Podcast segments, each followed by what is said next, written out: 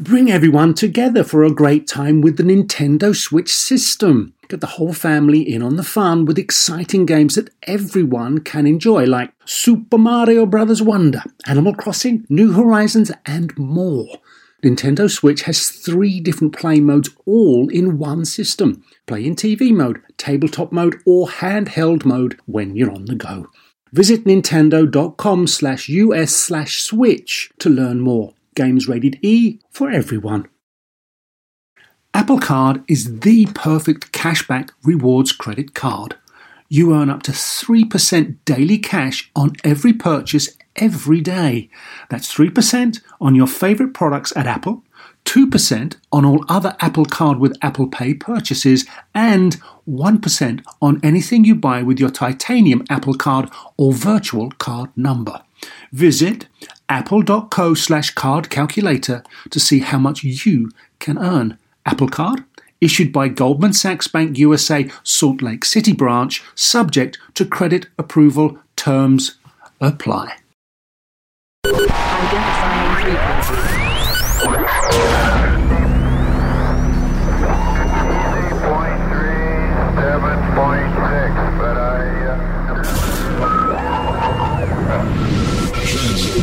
Our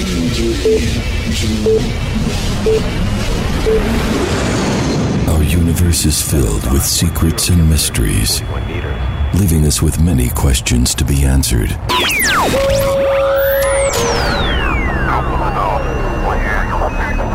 Now, more than ever, we find ourselves searching for those answers as the very fabric of space, science, and society are converging. The first time, these worlds collide. As we give you the knowledge that breaks the barrier between what is science and what is merely pop culture. This, this, this is Star Talk. Now, here's your hosts, astrophysicist Dr. Neil deGrasse Tyson and comedian Lynn Koplitz. Star Talk. Star Talk. Star Talk. Star Talk. I'm your host, astrophysicist Neil deGrasse Tyson, and with me in studio is professional comedian Lynn Koplitz. Lynn, how are you? Hi, Neil. I'm great now that I'm here with you. How are you? Oh, that's sweet. Thanks for saying that. Do you know what th- this show is about? Um, yes, I do. It's about telescopes, isn't it? It's about telescopes and how they have changed our understanding of our place in the universe. Where are you in your universe? I'm at the center, of course. that was a setup. Well, it turns out, of course, that we, everyone else thought they were in the center of the known universe too, before, before Galileo first turned a telescope to the night sky, and that was 400 years ago. This year. So this is the years ago. 400th anniversary It- of the telescope. It's the 400th anniversary, and telescopes rocked the world. They've changed our perception of, of, of where we are on the planet, correct? And not only on the planet, but in the cosmos itself.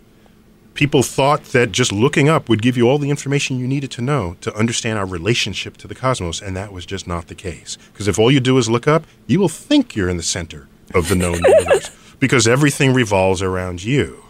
So wait, now tell me today on the show because I'm very excited about the show. We're we're going to talk about Galileo, but we're going to talk about the Hubble Space Telescope. Hubble was just fixed. We we uh, we got a call lined up with one of the uh, shuttle astronauts who's responsible for for building the tools that fix the Hubble. We, we got a lot of stuff lined up for the show, but it's all a survey of what telescopes have done for us and to us.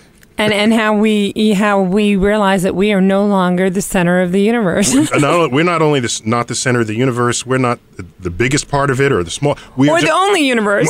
yeah, there might not even be. We might not even be the only universe out there. Telescopes will help us look for life elsewhere in the cosmos. And so, what they what the telescopes have done is, however big your ego was at the beginning of the day, it has made your ego a little less by the end of the day.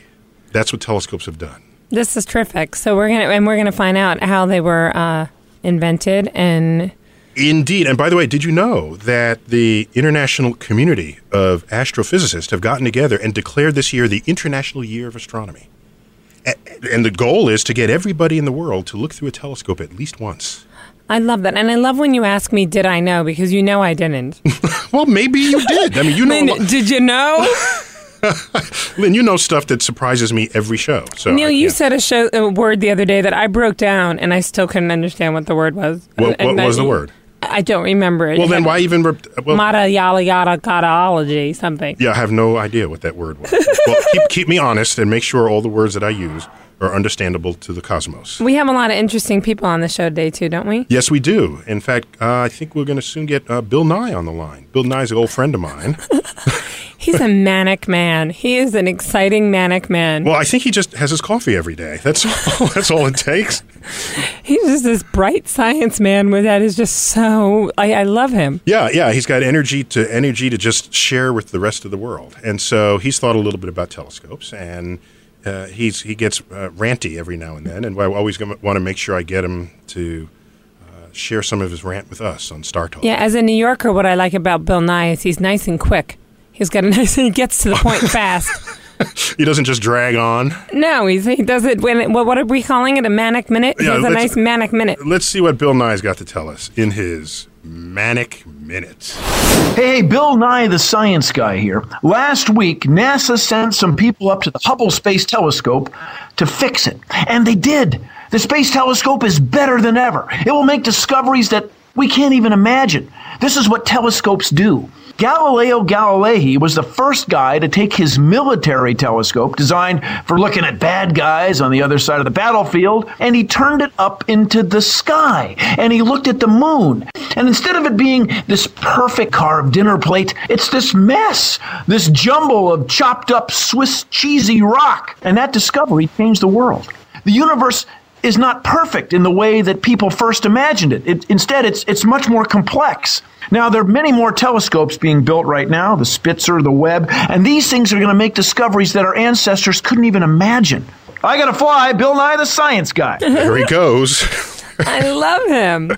I don't know if he took a breath that entire minute. That was- Did you know, Lynn, about the telescope? It was first used as a military device. Well, you know what you were telling me before the show. I found so interesting is that the uh, the guy who actually invented it. You know, correct me if I'm wrong. It was Hans Li- Lipperhead. Hans Lippershey was a Dutch spectacle maker, and a few years before Galileo used it to look at the night sky, he was up there fiddling with lenses that people had used just to read better. But he was using them. But he was using Hans created it for battle, so you could see people No, no one across knew. the field or whatever. No one thought fully about that yet. Uh, in fact, the telescope was a toy. It was kind of a curiosity that you could see far away things nearby. But what I find so exciting is that Galileo looked up. Yeah, yeah. He Like he up. had the idea to take the toy and look up. Yeah, yeah, he looked up and he took he made a better version of this toy than had ever existed anywhere in the world. Galileo was really smart and figured out how to do it. But my point is, it's like if I make a toilet plunger Mm-hmm.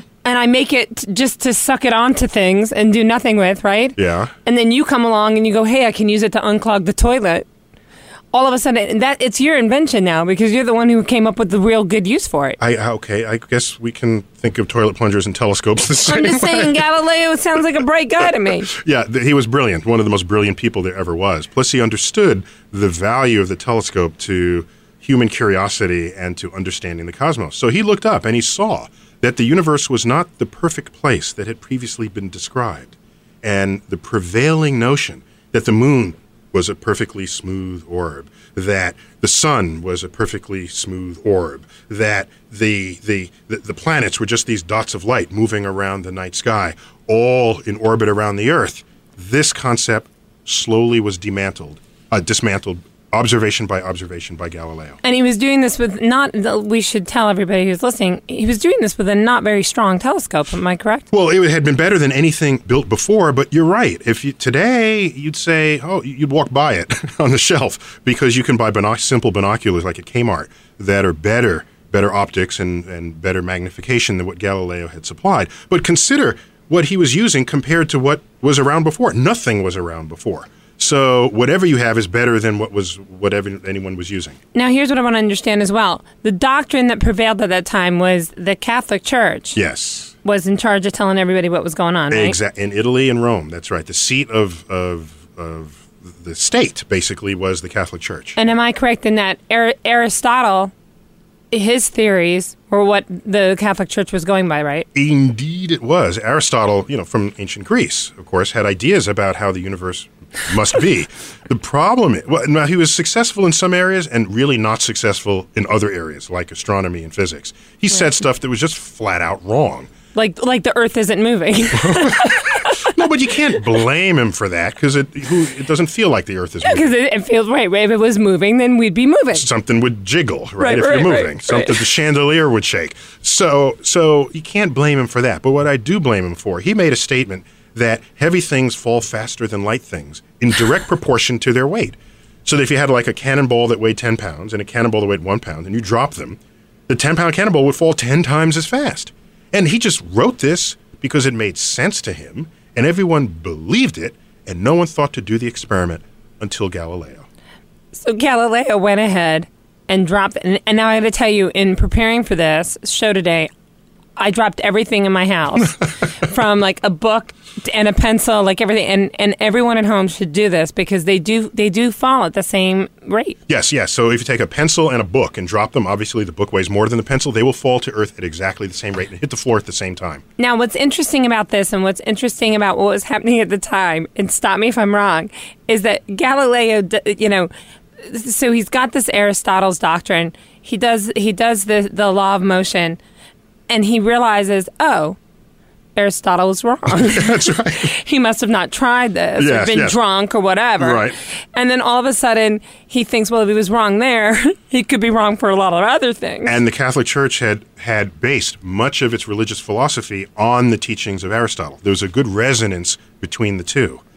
And we should remind people the Inquisition was taking place at this time. so to challenge the the Catholic Church was, I mean, on things smaller than this, to challenge the Catholic Church was not a good idea. It idea. would be audacious. That's right. And so Galileo had, you know, huevos to do this. You know, He- Right. Yeah, yeah. So, so Galileo. So this is what happens. Galileo sees that that Aristotle's a bit of a schmuck. He decides he's going to, you know, go ahead and test some of his other stuff. He looks through the telescope. He notices Jupiter. He notices planets moving. He sees craters on the moon. He starts journaling this. Am I correct? Yeah, he journals it. And what he noticed about Jupiter was that Jupiter had what he called stars that clustered near Jupiter, stayed with Jupiter wherever Jupiter was in the night sky, and that these objects moved around Jupiter. And uh, later we would learn, of course, they were Jupiter's moons, the four brightest of Jupiter's Right. moons. Today they're named in Galileo's honor. They're called the Galilean moons of Jupiter. Oh, these, how exciting. These moons went around Jupiter and were not going around Earth. This was an astonishing fact because it flew in the face of all prevailing philosophy. Now, but what I love about Galileo was he kept this to himself and just started journaling it because what's his name, Bruno? Oh yeah, yeah. Oh, you knew about Bruno? Yeah. Yeah. Giordano Bruno was a, a monk who who a brilliant philosopher in his day, but he suggested that the stars in the night sky maybe they're like the sun, and if they are, maybe they have planets in orbit around them. Because he liked Copernicus's idea that maybe the sun is in the middle of things, not the Earth. So he started flapping his big fat gums. And so he suggests that maybe if there's life on one of the planets around the sun, Earth, maybe there's life around the planets around these other stars. And if that's the case, then the glory of God is manifest everywhere in the universe and not just here on Earth. Earth is not the object of God's creation. And then the church burned them at the stake. That was bad for the church. Yeah, that was considered her- not only heretical, it was considered. It, it was. It was. It was. He was impertinently heretical. An impertinent heretic. You know what happens if you're an impertinent heretic rather my, than a my heretic? guess is they make you get naked in some way. Am I right? so, The Catholics love to strip you down. so he was burned at the stake, naked and upside down.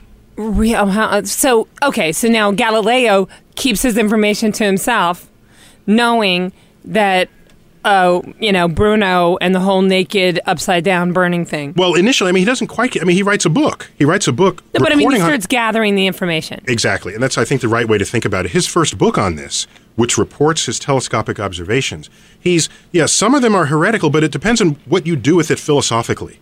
Are you going to say Aristotle's wrong, the church is wrong, you got to rethink the Bible?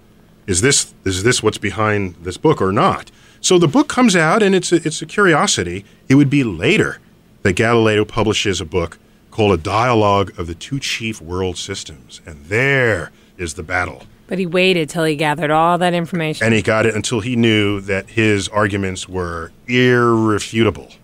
And in the day, you're right. There's the risk of, of, of, of uh, persecution because if you are a heretic, the Inquisition would inquire, and you could end up tortured or dead. Giordano Bruno was burned at the stake in the year 1600, and Galileo was making his observations of the night sky in the year 1609. So this is fresh in everybody's memory. Nobody, Especially someone that you spoke with who has a lot of information. Am I yeah, correct? in fact, yes, uh, we have uh, interviews for this show. The best-selling author, Dava Sobel, is she? She's written several best-selling books. One of them is Galileo's daughter. she wrote, Galileo's right? daughter, a whole story about Galileo's daughter, illegitimate daughter. He's got, she's got all the scoop on what was going on in Galileo's private life, as well as the culture of the day. She's also the best-selling author of Longitude, uh, which is the story of John Harrison and how he invented the first clock that you could take on a ship. So uh, let's find out what Dava has to say about Galileo. Great.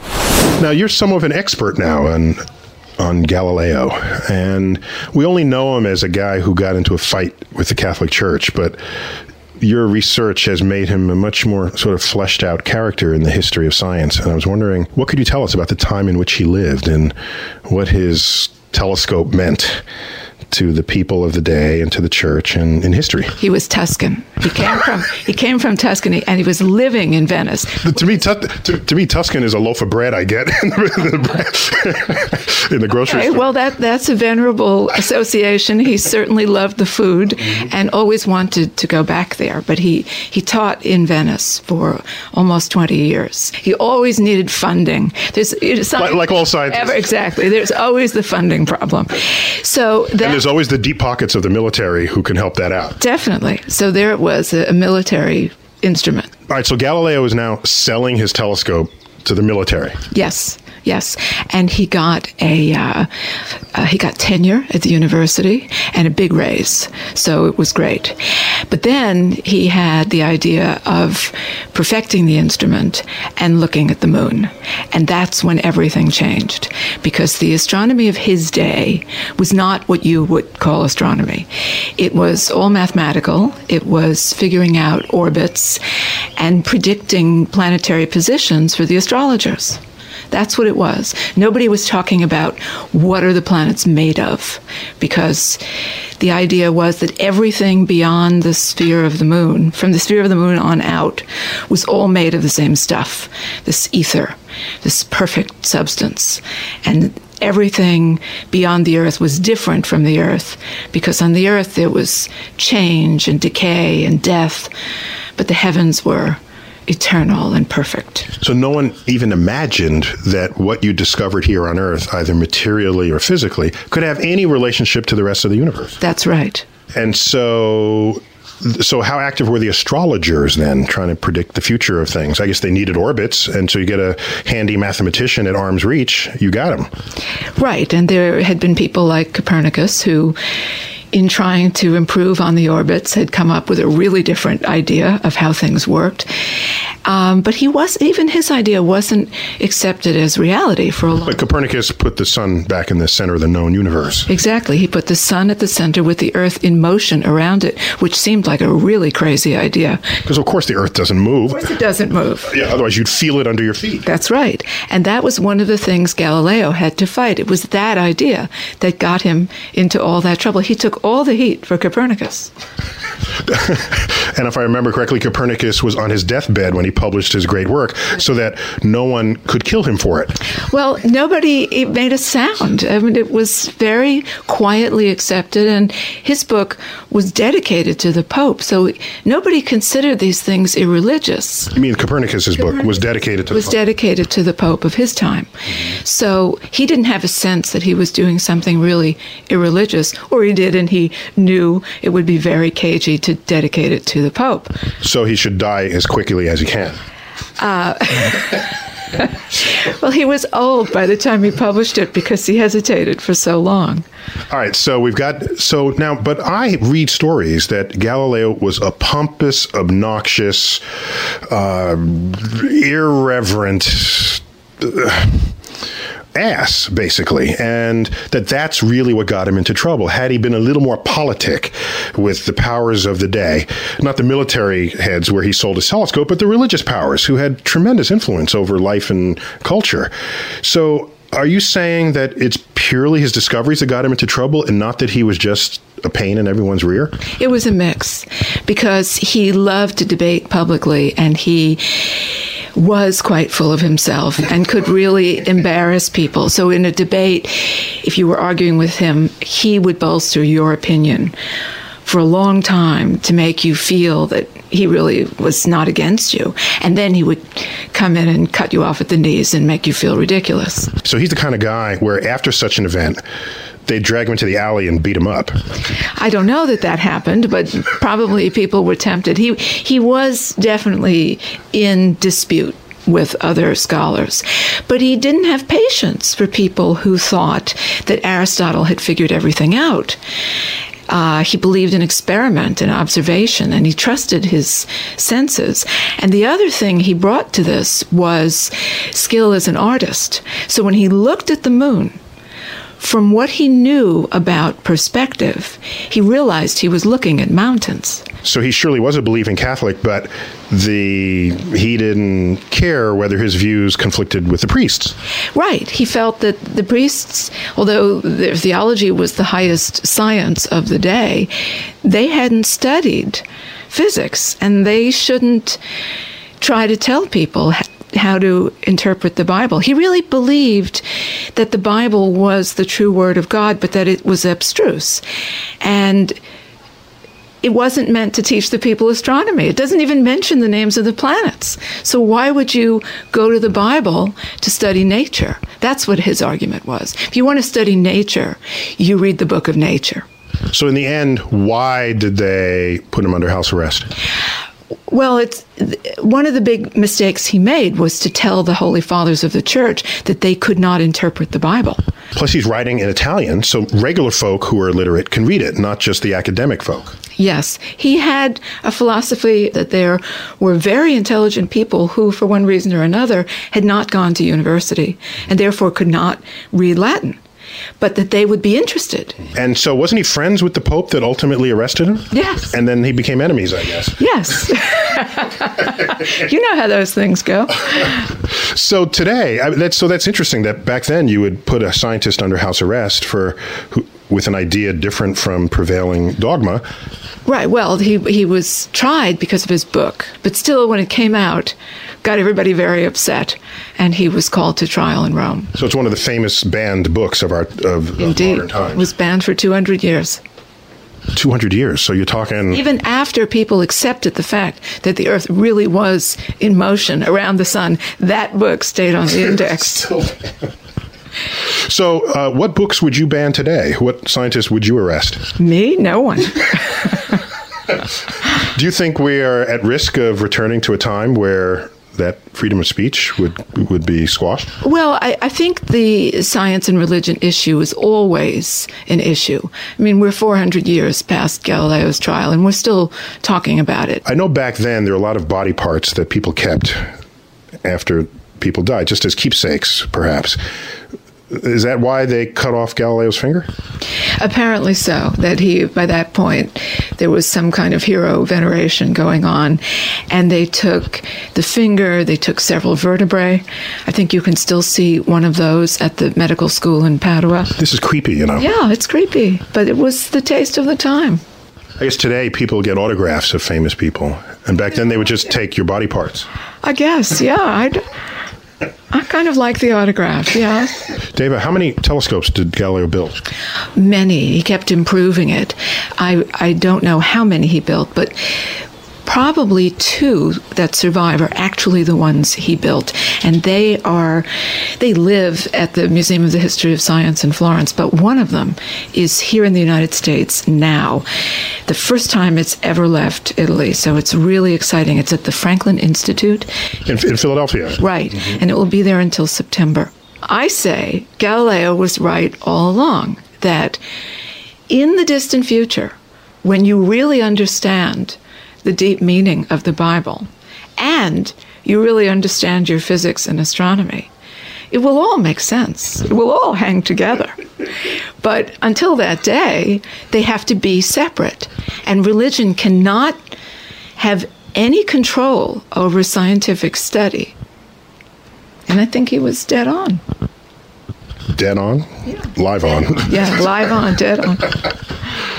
So, uh, Dava Sobel, thank you for this interview. And uh, what, what are your, what's your next project? I'm trying to write a play about Copernicus. You don't stop. No, I really, I really like those guys. Is it a love affair with Copernicus as you had with Galileo? No. No, and maybe that's why I'm having so much trouble with it. I like him a lot, but it's not the same. We'll get you back on when the play's done. Okay. This is Star Talk. I love that interview. I love Dava. Oh, I'll tell you why she's having a hard time writing the play about Copernicus, Dava. Why? If you're still listening, I'll tell you why. Because he's kind of a kiss butt. He's not. I'm. I mean, I'm sorry. Galileo is sexy. I'm now listening to her talk about him, and I'm thinking, oh my gosh, I, I'm picturing him look like Pat, Patrick Swayze.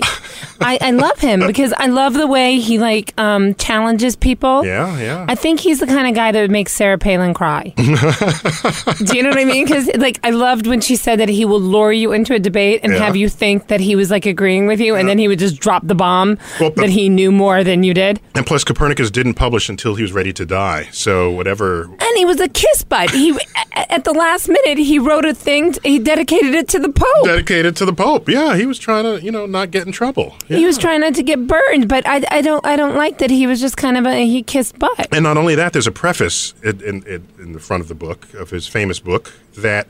Copernicus. Uh, Copernicus's book. And no, he didn't write the preface, but it's there in front of his book, which says say? it says that this idea, where the sun is in the center of the known universe and not the Earth, is probably not right, but it's useful for calculating orbits. Oh, see, wishy washy. Um, come on, Copernicus, Copernicus, get off the pot.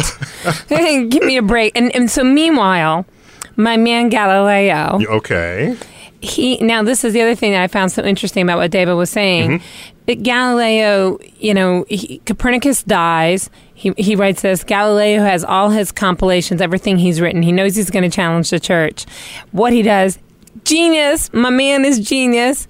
He writes it in Italian In Italian, you got it. because that's what the people could read. those who are literate would only know Italian. They certainly would not know Latin. That's and most other scholars would be writing in Latin to speak to each other, not to speak to the common man. So now, am I right by saying that, that basically what happened? This is how I'm hearing it: is Mm-hmm. that Galileo shook things up because now he can't be burned. They can't really kill him because he's got the masses have been reading his book. Yeah, they can ban the book, but they can't kill him yet. It's, well, they can't kill He's him. He's popular. But he's so popular that it would be a political. It would be a bad political decision for the church to do anything really mean to him. They put him under house arrest. They didn't torture him. It's still kind of tough to be a famous, important guy and be be you know jailed in your own home. But th- that's what they did, and but he was not martyred the way Right. Giordano Bruno. Now was. I've been to Rome. I've got to tell you, and you know it, the Romans, and I'm I'm Italian. My people are Italian, and and they like to collect saints' ears and all that stuff.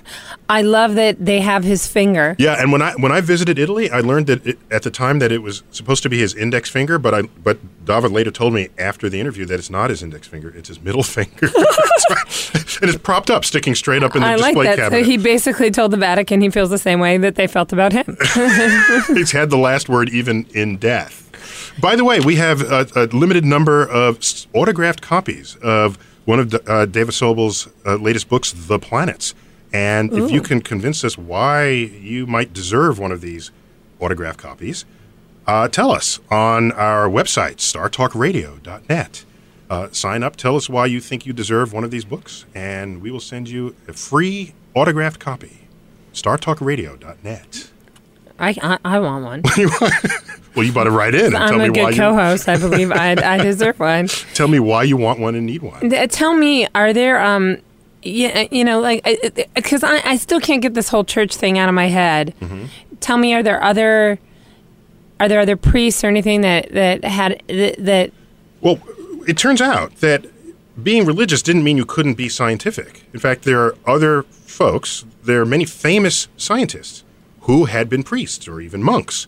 And in fact, the there's a there's a There, there's a priest who who who is responsible for the idea of the Big Bang. You're His- kidding me. His name is George Lemaitre. He's a he's a Belgian priest, and he was a contemporary of Einstein. He saw Einstein's theories and said, Wow. "Hey, I can have a solution to your equations that says that the universe is expanding and was smaller in the past and maybe had a beginning."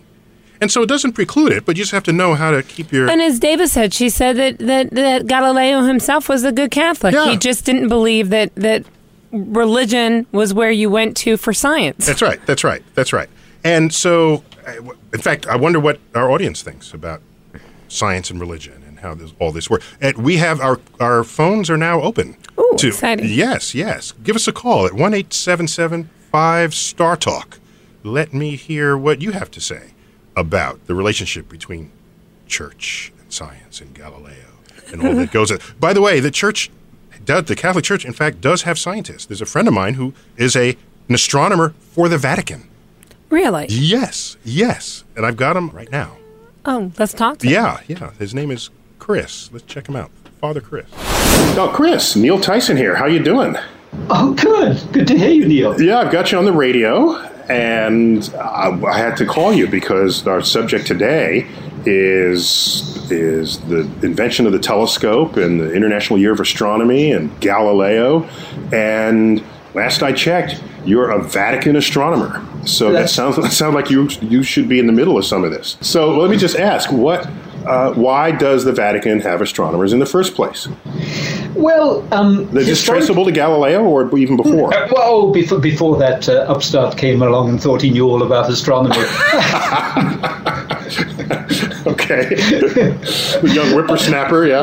well, well, at least a little before, you know, Uh-huh. a matter of about 20, 30 years before, um, because it it was realized that the calendar, which had been going since Julius Caesar's time, so, you know, amazing lo- long time, was now getting a little bit out of step with the seasons. This So would be the date- Julian calendar, right? the Julian Yeah, calendar. uh-huh. So Pope Gregory the Thirteenth, it was, uh, brought in a team to advise him, and that's why we now have the Gregorian calendar. So, of course, astronomers are the keepers of time. So he doesn't bring in biologists for this; he brings in astronomers. So now Galileo comes along, and so he's doing astronomy. He's a mathematician. He's a physicist, and he mm-hmm. gets into trouble. And so, what is your reflection on that period? Is he was he out of line? Was he obnoxious? Was he right? And what happened? And, and plus, didn't something happen in 1992 between the Vatican and the Pope, which seemed a little late for my measures of time? but what is that story? Oh, it's a Vatican. Oh, it's a long story. So uh, Galileo had a wonderful instinct in physics, you know how, things worked, but he couldn't prove it, and I think that was part of the problem uh, as well. It wasn't proved till a couple of hundred years later, uh, really. Uh, Pinned down the obs- very fine observations needed to show that the sun was really in the center and the earth was moving around it. So, with Galileo's discoveries, are you you're suggesting that had he had better data than what his telescope showed, you think the church would have been just fine and would have celebrated him at the time rather than put him under house arrest? Uh, there was a big, you know, philosophy change that had to happen. You know, everything was wedded to the philosophy of Aristotle, um, which was sort of great. Uh, but there was a physics there with Aristotle as well uh, about, you know, how things moved and where the Earth was, and uh, that was a problem. Also, in interpretation of the Bible, and the Bible had the sun sort of standing still, and how could that, uh, you know, you know, how could that happen? So, how much of this was inertia of an old idea, and how much of it was sort of strict religious uh, dogma? Oh, both. You know, Because we, we all have some inertia for old ideas. Yeah, we, we all have inertia. Uh, there's always enormous mix up of emotions and reasons. Church under attack uh, from Protestants in the north. Um, you know, retrench, you know, put up the barriers, set up the defenses. You know, it's all that kind of thing as well. So, uh, and the this new stuff, this new stuff called science, was uh, going to collapse the, the the ancient philosophy on which the theology was based. So, Right, right. where's that going? So, yeah, all kinds of issues. What happens today if you discover something that disagrees with the Pope? I mean, you're in the. Are you a Jesuit priest right now? Yeah, yeah. Um, I'm not going to discover anything in science that's going to disagree with the Pope because the Pope isn't a scientist. You know, a wonderful person, a our present Pope, a wonderful theologian, but he's not a scientist. So, you know, he, he will listen to scientists. Okay. Well, that's an that's that's a that's a start, I think. oh, definitely. That's an improvement over all that we've read about from centuries ago. So you're a pretty safe scientist working in the employ of the Pope. That's what you're telling me. Yes, definitely. Well, Chris, it's been great to have you on the line. All right, Neil. No disrespect to the Vatican, but you know I'm now in love with Galileo, so I'm going to channel my inner Galileo, and I'm going to tell you right out of right out of the gate. I'm not going to believe anyone who sounds like he's from the cast of Spamalot.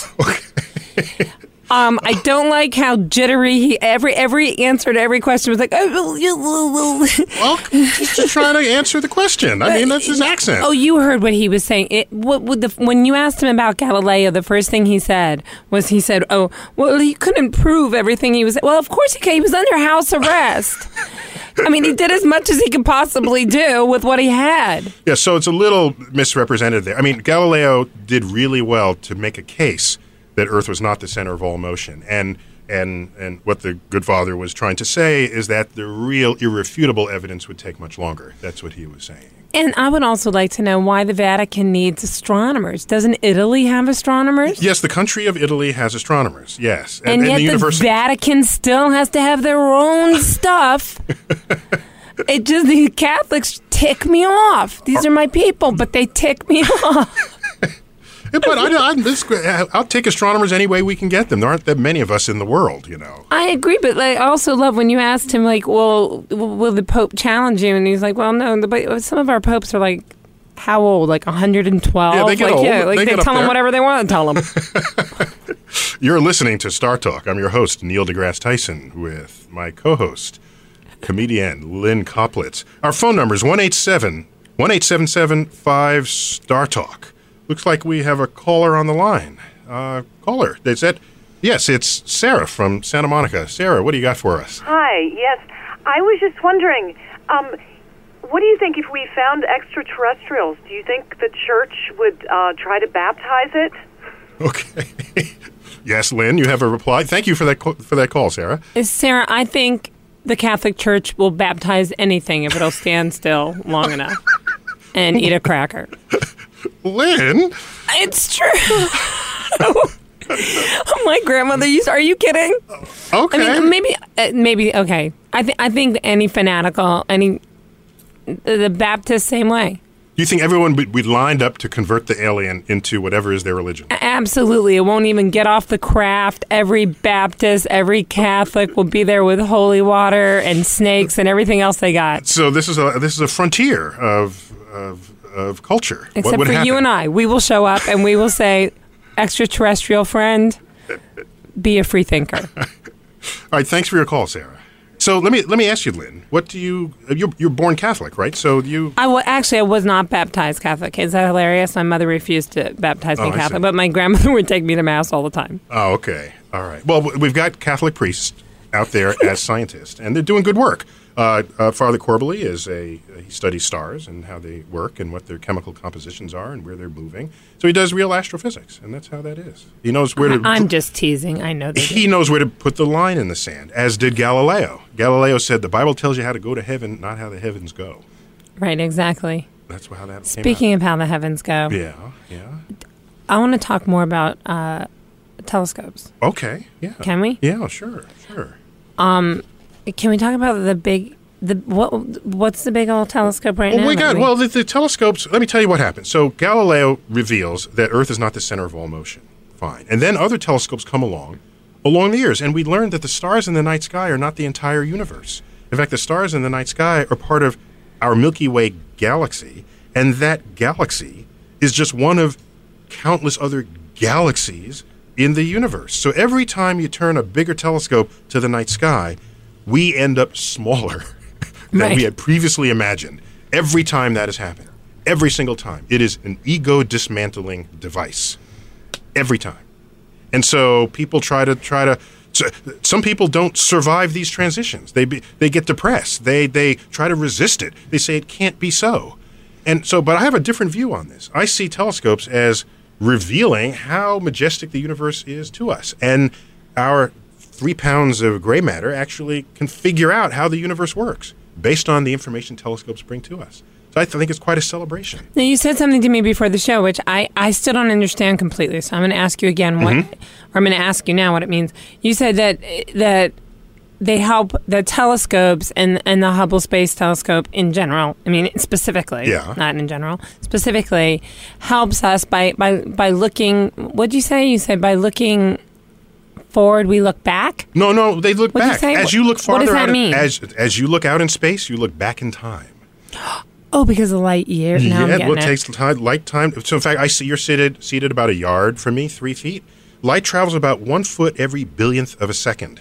So I see you not as you are, but as you were three billionths of a second ago, and you haven't changed much in that time. but uh, You're not looking closely.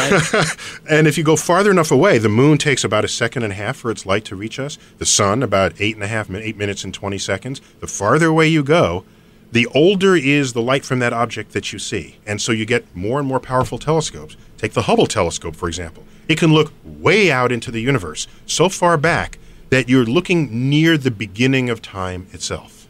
Now, one of my favorite things ever is that the Hubble Sp- Space Telescope, one of the most productive telescopes ever built, correct? It is the most productive scientific instrument of any kind there ever was. And you can measure that a lot of ways. How many scientists participate, how many research papers were published, every metric has it winning the contest. I, I don't want to be mean, but when when did when did the Hubble telescope? When was it It was launched in early 1990s, yes. in the 1990s. It was, it, and clearly we've come far in the space program. We have more women now involved because when we launched it, it had a problem. yes, Like it did have a, What does it have to do with women? What are you saying? I'm just saying, only men would send something up into space, and all of a sudden be like, "Oh my gosh, the pictures are fuzzy." Yeah, the- it had. You remembered? Yes, the, the picture, it? the pictures were fuzzy at the beginning of the time. At the at, at when we launched it, all the mirrors had a perfect shape, but one of the mirrors had the wrong perfect shape, and the shapes didn't work together to make the sharp images that we had all expected. But we'd spent a lot of money and time in this. We had we had to call a do over. it was going to do what we needed it to do, so then we we fixed. we it, went back up and serviced it with the shuttle. Shuttle astronauts went up and serviced it. They had to invent special tools. They had to um, figure out what needed to be changed, put in corrective corrective glasses, corrective they were That's mirrors, a corrective system of mirrors to fix the bad mirror and turn it all into good mirrors. And so then it became the telescope we had all dre- dreamt it needed to be. So it's strong. It's it is strong now. And it's above the atmosphere because the atmosphere wreaks havoc on your ability to see sharp images. Here's light coming from across the universe, and it's a nice sharp point of light, and it hits the atmosphere, and it gets jiggled and smudged and, and, and interfered with, and you end up with a fuzzy image on Earth's surface. Tell me quickly, what did the what what are some of the things that we found from the Hubble telescope? We- like we found that black black holes. Black thing- holes lurk in the center of galaxies. Hubble confirmed the age of the universe itself. We How learned did that happen? Well, it, we it look that? out in time, and you look at these think these exploding stars. We call them standard candles because they there's a certain kind of exploding star that all have the same brightness each time they explode, and they're really bright, so you can see them halfway across the universe. Mm. So Hubble got good data on these standard candles, and once you know how far away an object is, and you see how fast it's receding from us, you get the expansion rate of the universe, you nail it down, and you turn the clock back. If it's expanding today, the universe was smaller yesterday. And if you know exactly how fast it's expanding, you turn the clock back and you can say that all the universe was in the same place at the same time 14 billion years ago. You know what is the joy of doing a show with with an astrophysicist? What I'd like to do is call one of my friends. you can call Yeah, let's do an it. astronaut. I've got a I've got an astronaut friend. He's a he's an engineer who's one of the people who designed the tools that they used to fix the Hubble telescope, and he was a spacewalker. He went on one of the shuttle missions to the space station. I called him. He didn't pick up the phone. You call me. Let's call Paul, my astronaut friend, and see see if he's see if he should be home. He's expecting me. Hello? Yeah, is this Paul? Uh, yes, it is. Yeah, Paul. This is Neil deGrasse Tyson with Lynn Koplitz, my co-host, calling from Star Talk. How the hell are you today? Hi, Uh, Paul. good. Hi, Neil. Hi, Lynn. How are you? Yeah, yeah. You know, our show Okay. today is on telescopes, and we knew that you had something to do with the Hubble as an astronaut, an active astronaut, and an engineer. I was wondering, just tell us uh, quickly what uh, what did you do for Hubble? Yeah, Hubble. I started my career there uh, designing tools on Hubble to fix it for the first and second servicing mission. And it's, it's had like four or five servicing missions, right? Yeah, five servicing missions. Although the numbering got a little uh, messed up. Uh, the last one was 4A. Oh, 4A. Okay. Oh, Paul, I just heard you say you designed tools on Hubble. You mean on it or for it? You weren't sitting For there it. going, "Oh, we Yeah. need a."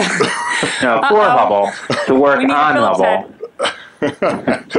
so uh, uh, t- the tools have to be different. Why? I mean, if you need a screwdriver, Well, you a screwdriver. you, when the sun shines on them and shines on Hubble, and the sun shines, it's it's plus 250 degrees Fahrenheit. When it's um, in the shade, it's minus 250 degrees Fahrenheit, and it's got radiation bombarding it all the time.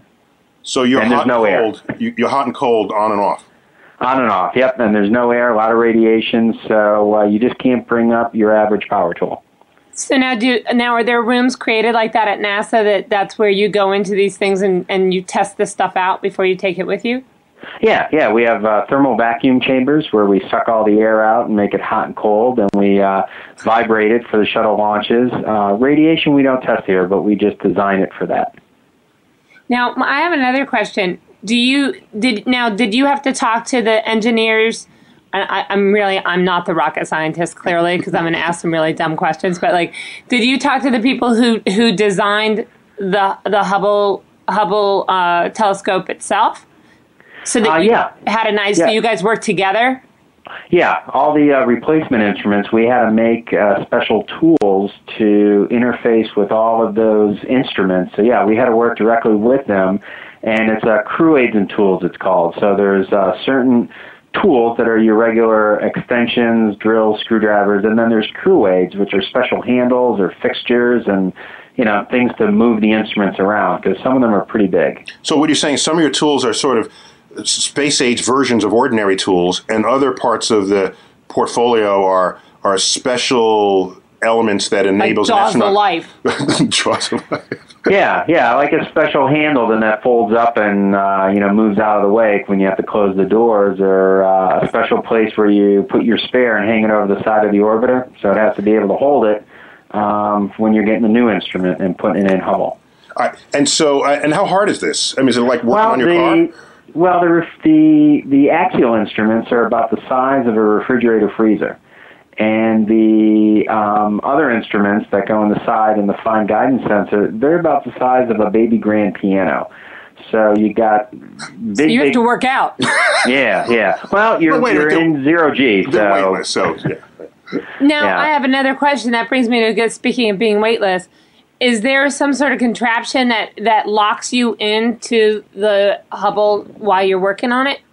Yeah, usually on a spacewalk, you got two folks, and one is on the end of the robotic arm, and they're in a foot restraint. And so it's kind of like ski boots. You're, you're kind of locked in at your feet. Um, and then we have uh, other foot restraints that we move all around. There's the other person is the free floater, and they move around using their hands, um, even though it's called a spacewalk. Um, and uh, you have to get in a foot restraint, or you hold on with one hand and you know use the tool with the other hand. So none of you guys are just freely floating. Uh, no, whenever you are going to actually do something, you really got to brace yourself. Otherwise, you know, Newton's laws uh, spin you in the opposite direction. There's that physics one I keep telling you about. I know, uh, yeah, I've been studying up on that. Now, this is an interesting question. Uh, how many? Just tell me. I'm just curious. How many times do you go over your checklist before you leave, and and before you get out onto the uh, the craft? Oh, well, yeah, usually you have, um, let's see, hundreds of hours of in the simulators and spacewalks. So you, you do it, and then you try not to memorize anything, and you have somebody inside called the IVA, the Inner Vehicular Activity Crew Member. And then the EVA is the person outside spacewalk, but you have the person inside talking to the ground and to you, reviewing your checklist and and you know making sure you don't forget something. Now, do you guys ever see space junk whiz by? Because we always read about space junk, and uh, just curious. Yeah, no, it's uh, the uh, the distances are so great uh, that uh, no, you really don't see it. Uh, usually, the ground notifies you if something bigger than a softball is getting close, and close is like kind of within a mile or two. Oh, so they they track a softball, and you bring a catcher's mitt, I guess. So they basically, what, what you actually hear, they're like duck in five minutes. yeah, it's hard to duck when it's 17,500 miles an hour, but Really interesting. So, Paul, we got to run, but thanks for having you on the line. I'd, I'd like to be able to call you back one day because we'll, we'll be in space a lot, and it'd be nice to have an astronaut at arm's reach here. Sure, anytime. All right, thanks a lot. We'll Thank see you, you. All right. Paul. All right. You're welcome. Take care. So exciting! I got to speak to an astronaut. Well, so Galileo and astronauts, like you know, they all just. I'm in love. I really am. I think he looks like Patrick Swayze too. well, let me tell you, we've uh, just to remind you, we're given we've got some some freebies for you if you log on to StarTalkRadio.net and tell us why you deserve one of Dava Sobel's books, The Planets, autographed signed copy of one of her books. Tell us why you deserve a copy, and if we if you convince us, we'll send you one. And not only that, we have signed posters. It's a Hubble Space Telescope poster signed by one of the astronauts. So log on to the. That's cool too. It's all cool, and it's all free if we decide that you convinced us badly enough that you want one of these. So go on to StarTalkRadio.net. So Lynn, so you like astronauts now as well as Galileo. I do, and I didn't say this to Paul, but I've got to tell you, I think the most important thing I would be doing, and you know, before I went to fix the, not that I would ever be fixing the Hubble, but, but I would be checking my boots. Those boots that lock you in. Yeah, yeah. yeah. Wouldn't you be checking them? Like the last thing you need is just someone angry with you, cutting your Velcro on your strap. It's like checking your parachute Oh, before so you. you don't want to float away. I don't want to float away. I don't want like the what the astronaut lady that wore the diaper. I don't want someone like that angry with me, cutting my Velcro and so it's important to ha- not have enemies when you're an astronaut. 'cause you- Absolutely. You, depend on so many thousands of other people. and be a good communicator because the IVA people and the EVA people, and this is something that that is interesting. When they fixed the Hubble, Mhm. it's not like they went and did this in a in an hour. Oh yeah, yeah. It was days and days and days and days. This is hard there work. was a lot of because now he said Paul said that the, there's people inside directing them, and there are people outside that are like so they're telling them turn to the right, turn to the right, turn to the right. Mhm. And yeah, great. I can't get the space wrench to go that way. Right, right. Yeah, it's it's hard. It's hard stuff. It's hard stuff. But now they've got it all fixed. Our phone number here at Star Talk is one eight seven seven five Star Talk, and it looks like we've got who do we have on the line? We have Steve on the line. Steve, Steve, where are you from? Hi, Neil. Uh, I'm from Washington, Oh, okay, Washington D.C. or the state? D.C. D.C. Well, welcome to Star Talk. You got a question? Hi, hi, Neil. Hi, Lynn. Um, I have a digital camera, and I was wondering. I've heard is there digital telescopes up there?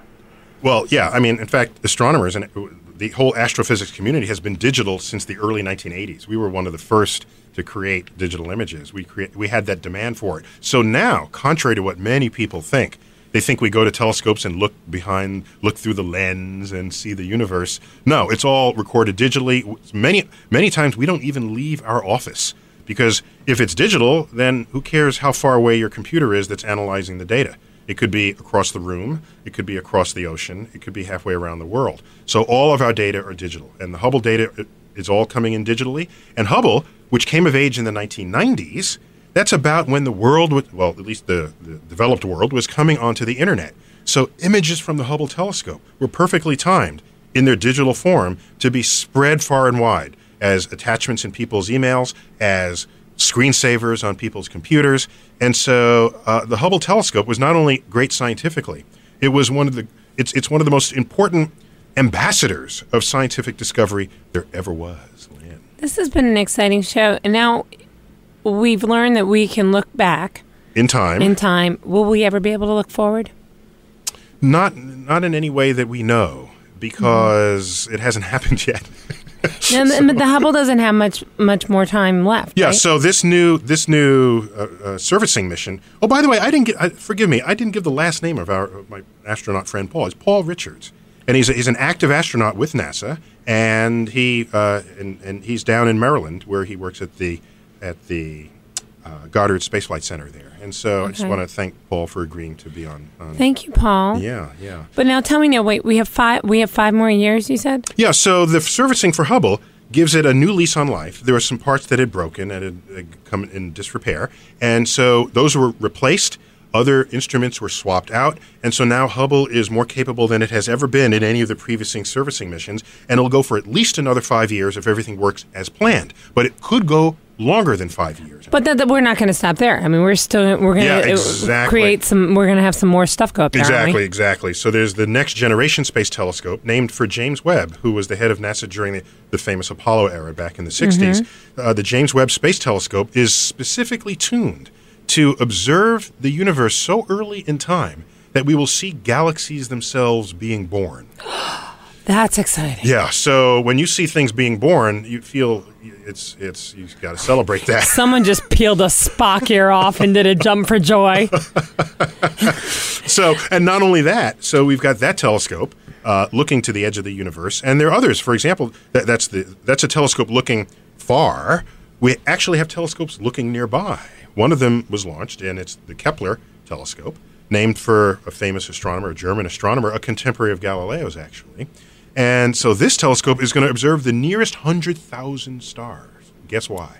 Because we're looking for a habitable zone. We're looking for life in all the right places. Where what we think are the right places, we're looking for Earths. But well, a scientist, when they're you're looking for life, you're just looking for proof that something can live here. Well, yeah, of any kind. It would be great if we found little green men and little green women. That'd be really cool. But if we're searching for life, we're searching for life of any kind, we'd be we'd be tickled to death if some of that life we found was microbial. That's exciting. And so once we got that, then now here's the thing: suppose the life is not what we call intelligent. I mean, not that it's dumb, but that it's just microbial. They're what we call biomarkers. They're features in the atmosphere of a planet that would reveal the existence of life that could be thriving on the planet's surface. And so the next step, once we've logged these planets, is to look for biomarkers to then make a new catalog of what are the most likely planets that could possibly have life. So that's what that'll be. And next and once we find that, we'll be back. we'll be back. And so, in fact, next week's show is uh, we're going to feature an interview with uh, senior SETI, uh, senior astronomer at the SETI Institute, Seth Shostak. SETI is the Search for Extraterrestrial Intelligence. So the entire subject of that show is going to be on just that. I just got goosebumps. I, I- well, there you have it. And so we're coming to the end of our time here. Uh, it's been great. It's been fun, Lynn. Oh my gosh. It has been fun. We learned we learned that we are not the center of the universe. And you can and come for and try to get some free stuff on StarTalkRadio.net and tell us why you deserve one of Dava Sobel, Sobel's books, The Planet, and get a signed poster of the Hubble telescope by astronauts. And from now on, I'd like to be referred to as Galileo's girlfriend. there you go. And I, I got to tell you, we are co-sponsored by the National Science Foundation. This is Star Talk. I am Neil deGrasse Tyson and Lynn Koplitz. We are signing off. Goodbye. This is Star Talk. Everybody in your crew identifies as either Big Mac Burger, McNuggets, or McCrispy Sandwich. But you're the filet fish Sandwich all day. That crispy fish, that savory tartar sauce, that melty cheese, that pillowy bun. Yeah, you get it. Every time. And if you love the filet of fish, right now you can catch two of the classics you love for just $6. Limited time only. Price and participation may vary. Cannot be combined with any other offer. Single item at regular price. Ba-da-ba-ba-ba. In a fast paced world, every day brings new challenges and new opportunities. At Strayer University, we know a thing or two about getting and staying ahead of change. For over 130 years, we've been providing students like you with innovative tools and customized support so you can find your way forward and always keep striving. Visit strayer.edu to learn more. Strayer University is certified to operate in Virginia by SCHEV and has many campuses, including at 2121 15th Street North in Arlington, Virginia.